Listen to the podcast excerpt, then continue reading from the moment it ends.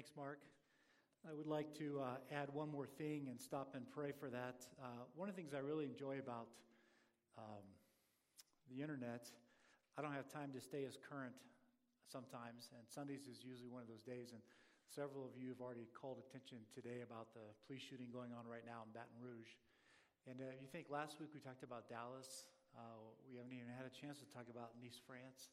And uh, right now, there's uh, police shooting going on in Baton Rouge, and they, uh, they, I think they've confirmed two policemen have died, and a third one they suspect. And I just want to stop and pray.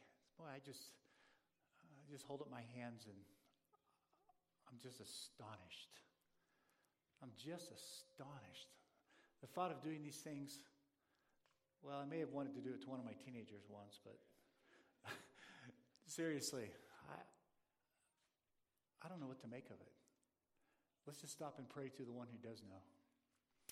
God, we lift up uh, the families and the victims in France. Lord, uh, pray that you would, you would be with them. Uh, Lord, we, we haven't even gotten past Dallas, and we're already praying for that. And we haven't even had a chance to pray for that, and now we have shootings going on in Baton Rouge. Lord, you, you've been so clear that as the further away we move from you, the more comfortable we are with violence. And um, Father, all I can make of this is that we're comfortable with violence.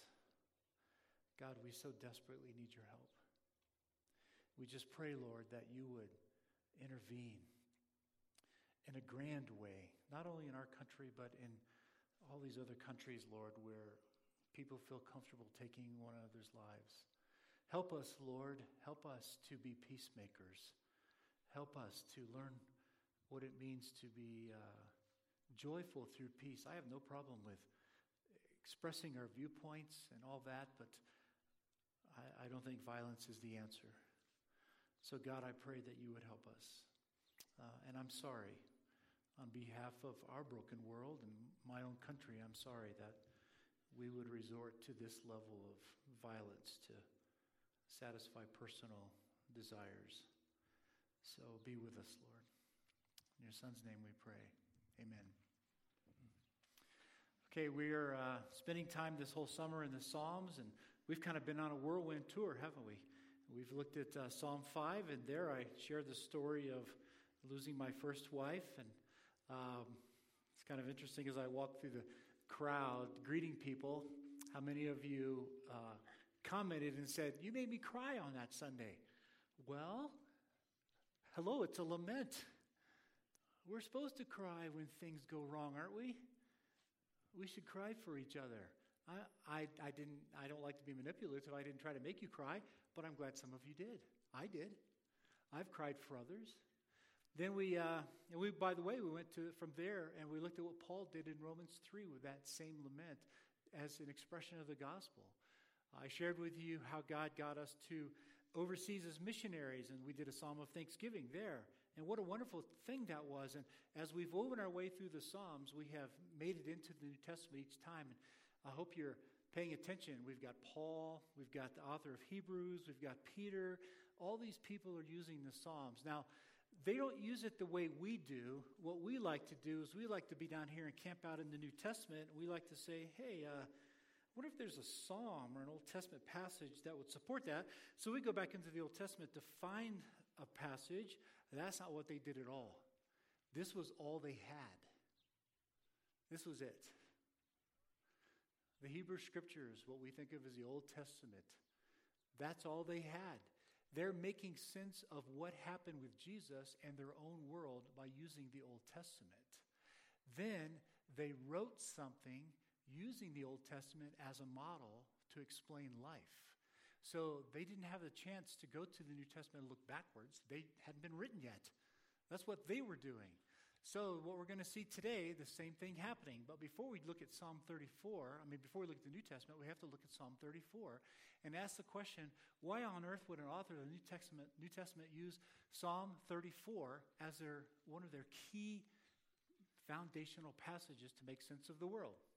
Well, Psalm 34, now we don't know from the Psalms, they have what we call you know, superscriptions, there's little words under the title. This was a psalm of David when he did X or whatever. Those are not part of the original manuscripts. They're not part of the inspired text, but they, but they give us a glimpse of how ang- the ancient people looked at those Psalms. And so they have ascribed Psalm 34 to David when he ran from Saul. So I'm just going to read to you what happened. And whether or not this is what happened, I don't know, but it certainly gives us a fantastic story from which to understand Psalm 34. So 1 Samuel 21, in verse 10, that day David fled from Saul and went to Achish, who was the king of Gath. That's a Philistine uh, city. He left and did the very thing he wasn't supposed to do. Uh, you ought to look at the number of times David went and hid with God's enemies. It's pretty fun. But that's what he did. He went there. But the servants of Achish said to, to the king, Isn't this David? Isn't this David the king of the land? Isn't he the one that they sing about in their dances? Saul has slain his thousands and David his tens of thousands. So David runs away from Saul because Saul's trying to kill him. And he goes over to the enemy, into the Philistine camp. And, uh, and guess what? They recognize him.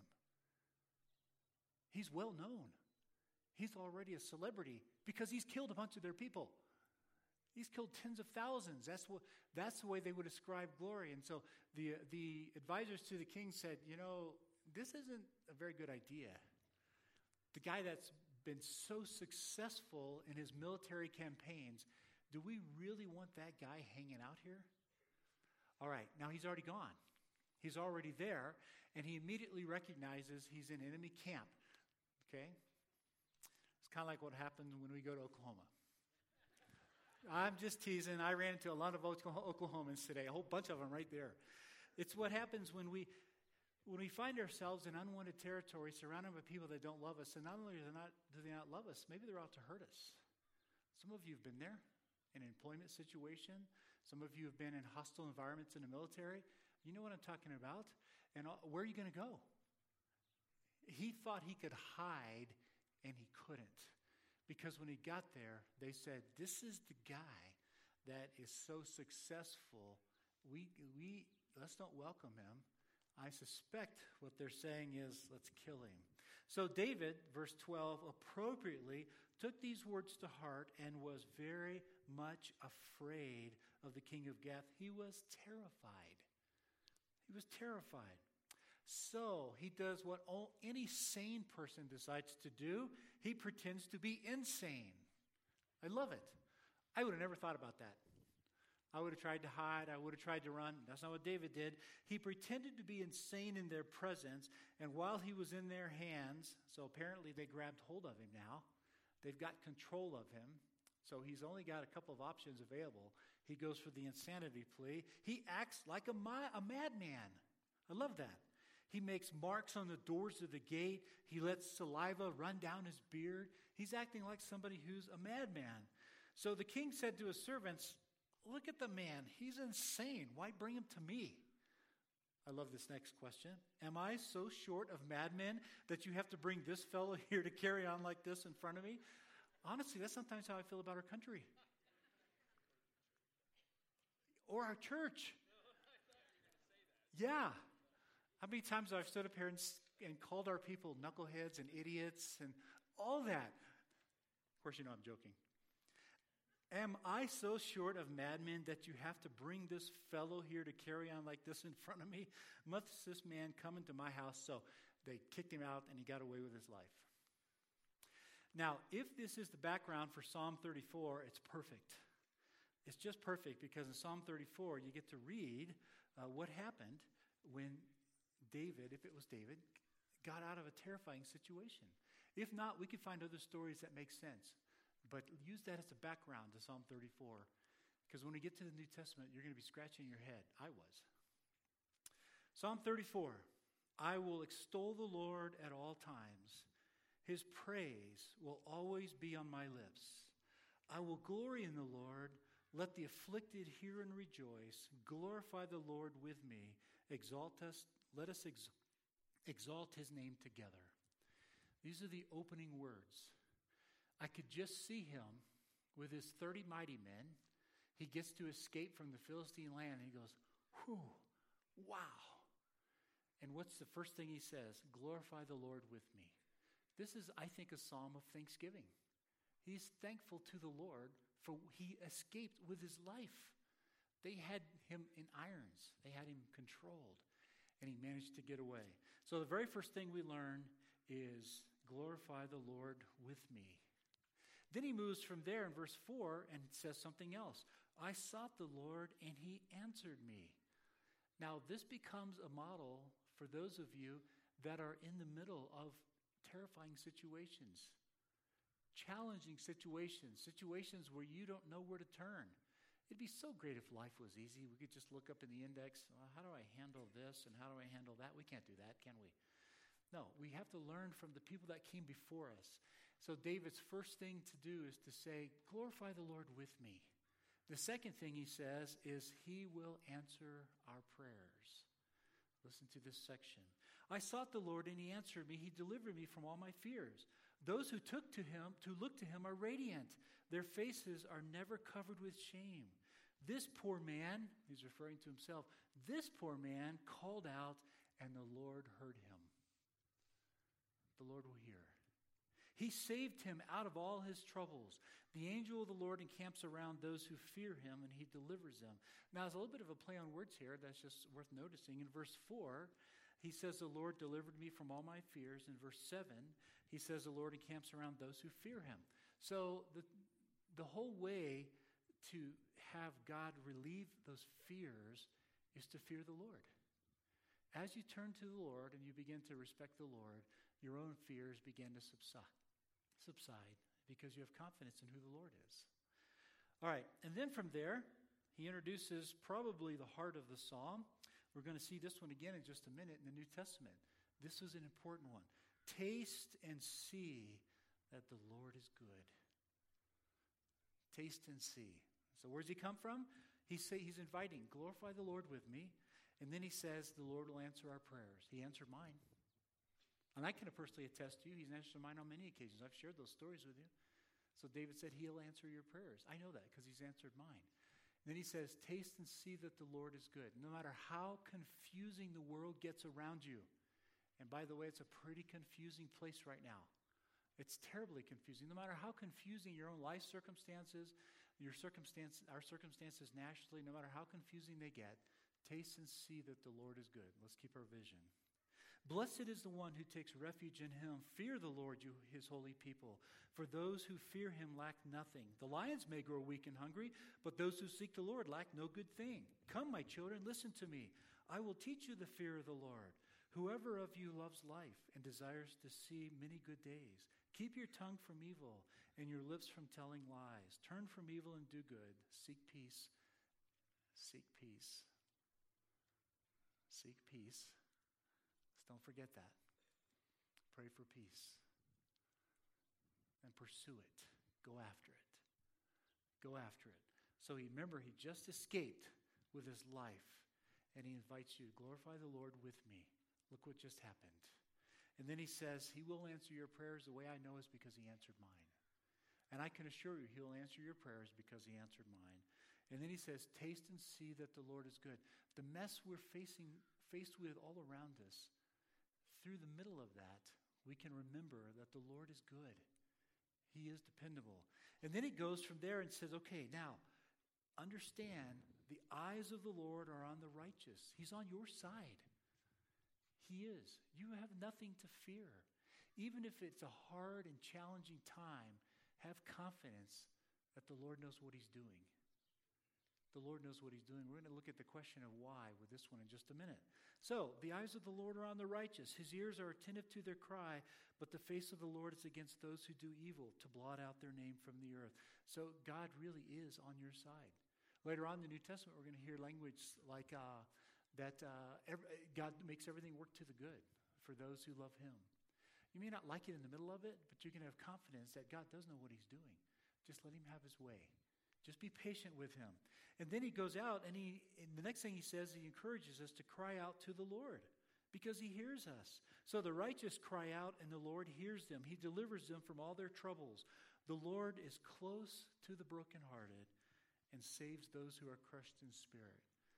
During Judy's final illness, uh, my pastor gave me this verse, and I memorized it, and I said it every day. I said it a hundred times a day. as she was dying, The Lord is near to the brokenhearted and saves those who are crushed in spirit. He's right there. This is a statement of his care, it's a statement of his passion, it's a statement of his love, it's also a statement of his sorrow because of what you're going through. The Lord does understand. So he says, Cry out to the God because he hears us. He continues on, the righteous person may have many troubles, but the Lord delivers him from them all. He protects all his bones, not one of them will be broken. That's how much the Lord cares about you. And then he concludes, almost concludes, with verse 21 Evil will slay the wicked. I love that. Evil will slay the wicked. You don't have to worry about the people that are doing you harm. Don't have to get vengeance. You just don't have to. Evil will take care of it for you. You can rest. Okay, then he has this verse which is really all on its own. And the reason why I say that, because the whole psalm is written where every verse follows a letter of the Hebrew alphabet. It starts. That's the way using a mnemonic device, that's the way they help them learn. This is one of those examples. So just like we'd start with uh, our first verse would begin with the letter A, second verse would begin with the letter B, third verse would begin with the letter C, third verse, you see what I'm doing, right? That's the way to help them remember. But when you get to verse 22, he finished in verse 21. 22 stands out all by itself. This is the summary. The Lord will rescue or redeem his servants.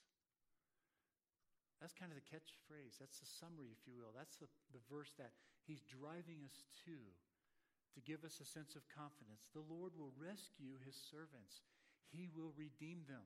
Do you know what the concept of redemption means? We use that term all the time. It's a good Christian term. We find it all throughout the Bible. And you know what it means, real simply? You got yourself in a jam and you can't get yourself out of it. And so God has to step in and get you out of it. It could be, we use it for salvation, appropriately so, but it's far bigger than that. In the Old Testament, somebody gets themselves in a jam financially. I'm in over my head. They didn't have the concept of bankruptcy, but I'm ready to file for bankruptcy. I can't get myself out. So, in, in the case of bankruptcy, I'm asking the government to step in and bail me out. But in the Old Testament, the Redeemer was one of the family members would step in and say, I'll, I'll bail you out. Remember, we've asked the question why does God bless a nation? Why? So that the rest of the world will look and come and learn about the one true God. So that automatically asks the question why does God bless you? Why? He blessed you for one reason to be a blessing to others so that the people around you will come to know. They, they took that to heart in the Old Testament. So I'm, I'm looking, and God has blessed me, and I have quite a bit of wealth, and I see my nephew over here has really made some tragic decisions. I'm going to step in and bail him out and pay his debt. That's what redemption is. That's what redemption is. And that's what he's saying that the Lord, he will redeem you. In this case, David is not talking about salvation. He's talking about, I am in trouble. My life is in trouble, and the Lord redeemed me. He stepped in and got me out of trouble. No one who takes refuge in him will be condemned. No one. See how this can be a statement of thanksgiving, especially given the dire straits that David was in when he comes out of it? Oh, glorify the Lord with me. I did it. I escaped with my life. He did protect me. He will hear your prayers because he's heard my prayers and answered them. You see how we walk through that? Okay. This psalm is the backbone of Peter's message in 1 Peter. Why in the world would he use this psalm? He's talking about wives submitting to husbands. Husbands, be gentle with your wives. Slaves, obey your masters even if it's not even if you didn't do anything wrong. He goes through all that language. Why would he use this psalm here? Of all the psalms he had to pick from, he used this one. I'm going to turn to 1 Peter and just take you through what I think is going on. It's a pretty fascinating story when you look at it. You see, David has got himself in a bind and he can't get out of it. Peter is about to argue that God's going to put you in a bind and you can't get out of it. He's going to place you in a position that feels awkward or uncomfortable. He's going to do it on purpose because he wants to use you as an example to the people who don't know him. He's going to ask you to do things that are costly. He's going to ask you to do things that do not feel comfortable at all. He's going to ask you to do things that sometimes terrify you. And he's going to place you in that situation sometimes. Sometimes you get yourself there. And so he goes back to Psalm 34 as a model of why and how to respond. Right off the bat, right off the bat, here's what Peter says To God's elect, exiles, hear those words? Foreigners, exiles. The moment you turn to Christ, you become an exile. You become an alien. You become a foreigner in a strange land. We don't understand killings, do we? Violence, police shootings, terrorist acts. We don't understand that. Rightfully so. I praise God we don't understand that. We're, we're in a place, this world is not made for us the way it's currently structured. So he writes off the bat exiles scattered throughout all the provinces who have been chosen according to the foreknowledge of God the Father through the sanctifying work of the Spirit. So, right off the bat, he gives us confidence. We can trust the Lord, he knows what he's doing. And then you move quickly through chapter 1 verse 15. Just as he who has called you is holy, so be holy in all that you do. This is not a statement to become holy, not to work toward holiness. This is a statement that you already are holy. Just live it out. Live out the holiness. When you turn to Christ, you are holy. Live it out. That's why we talk about living out our faith and paying attention. And he goes has lots of very good words there. And then in chapter 2, chapter 2, he says, Rid yourselves of all malice and all deceit, hypocrisy, envy, slander of every kind. Why? Because that's all the world understands. This is what they understand. Act differently, live your life differently. Like newborn babies, long for pure spiritual milk so that you can grow in it. And then he says, Now that do this because you have tasted that the Lord is good. There's Psalm 34. Taste and see that the Lord is good. So now he's calling on your experience. Look back. Every one of you. Don't pay attention to what's going on right now. Look back. Every one of you has seen the Lord answer prayer. If you haven't, you're not going to be here. You've already tasted that hope. That's what makes you go back to the Lord and say you want it again. I want that blessing again. I want you to intervene. I want to be so important to you, Lord, that you're going to listen to the desires of my heart. And he's saying, You've already tasted that the Lord is good. And then in verse 5, you also, like living stones, are being built into a spiritual house to be a holy priesthood. What in the world is he talking about? What did a priest do? He mediated between God and someone else. So when you read that, he has made you, you're being built into a spiritual house to be a holy priesthood. Here's what you should say On behalf of whom? Whom am I a priest on behalf of? We're a church. We're a community of faith. Who are we priests on behalf of? The world.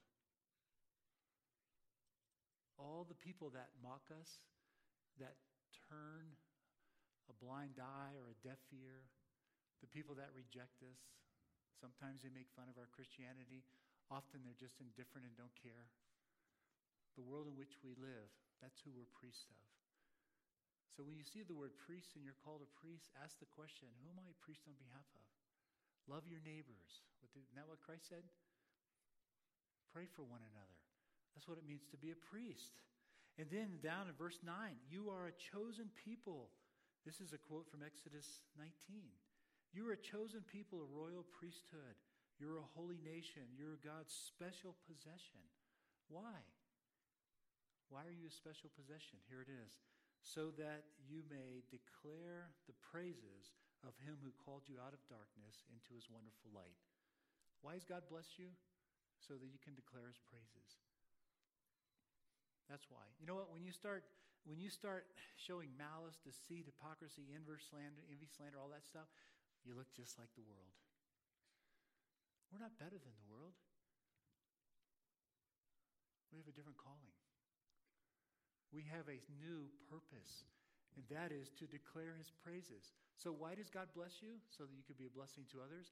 Why does God take you through odd circumstances? So that you can show the world what it looks like to respond well. Why does God put you in situations in which you don't want to be? Because you become a model for the people around you that don't yet know who He is. That's why. Let Him have His way. Then He goes from there. Verse 12 Live such good lives among the pagans that though they accuse you, I got called a pagan this morning, by the way.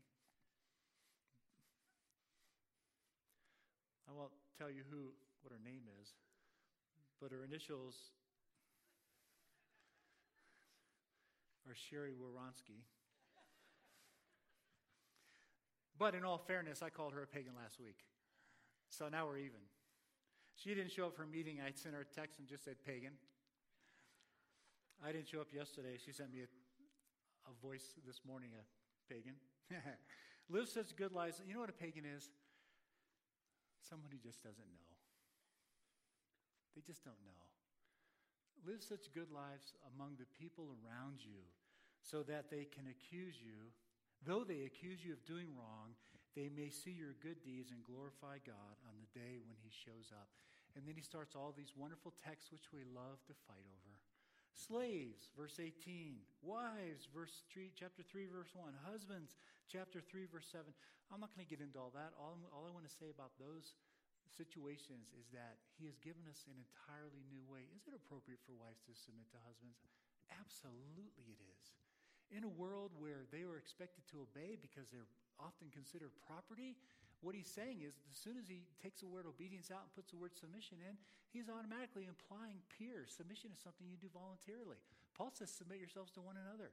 That's what being priests are all about, is putting others first. Is it appropriate for a wife to submit to a husband? Yes. Is it appropriate for a husband to submit to a wife? Yes. In other words, put each other first. The Bible's filled with that language from beginning to end, the New Testament. This is what the new covenant looks like. For the first time in history, in, under the new covenant, because of Jesus, the world can look at us, and this is what they should see.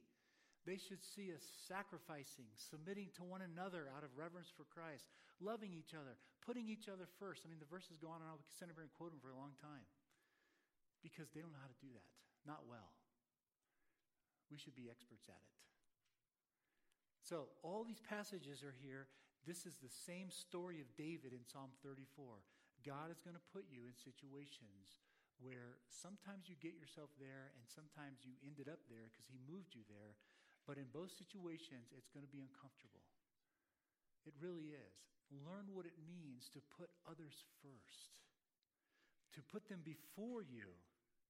So you have this language in here.